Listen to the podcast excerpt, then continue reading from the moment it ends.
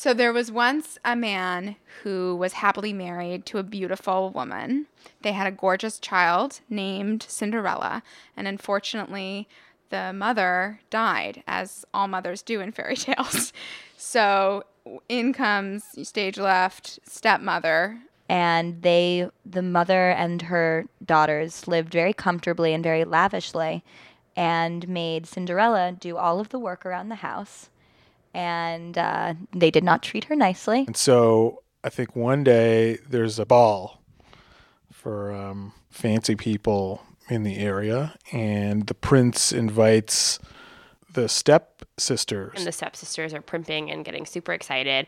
And Cinderella asks, Oh, like, could I come? And of course, they say, No, no one would want you. You're so ugly. Not true. They're just jealous. So Cinderella is a little bit bummed. Um, she's crying when poof out of the night comes the fairy godmother who's a very grandmotherly maternal plump figure um, with a wand Um, and, this, and then the fairy godmother's like, nah, you should really go to this ball. You know that the prince is having. I think you'll have a good time. I'm gonna hook you up with a carriage.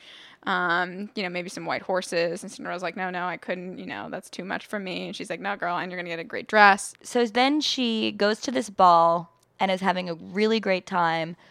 She's like the hottest one there. And who does she meet? None other than the prince, who's so into her.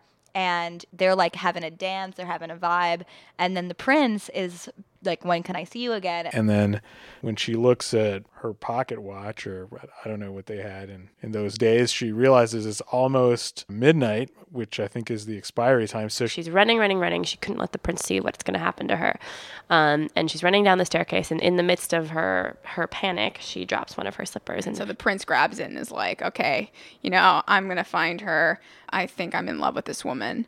And there's no Google, so he's got to go around via horseback with his helper dude and go all over the town, making like every woman try on this glass slipper. they end up going to the, the Cinderella's family's estate, and the step parent, the stepmother, and stepsisters who saw her at the ball but weren't quite sure if it was her, are trying to make sure she doesn't come in. They're trying to hide her, um, but the prince's little helper man spies her in the backyard or something like that and says, "You there? You need to come try on the slipper." And Cinderella says, "No, no, no." And he's like, "No, no, no. You must, you must." And of course, it fits perfectly. Um, so he calls the prince over. The prince comes rushing, and he realizes it's her. And the stepmother and the stepsisters are crying. They're so upset, so bitter. And then um, Cinderella leaves with the prince, and they live happily ever after.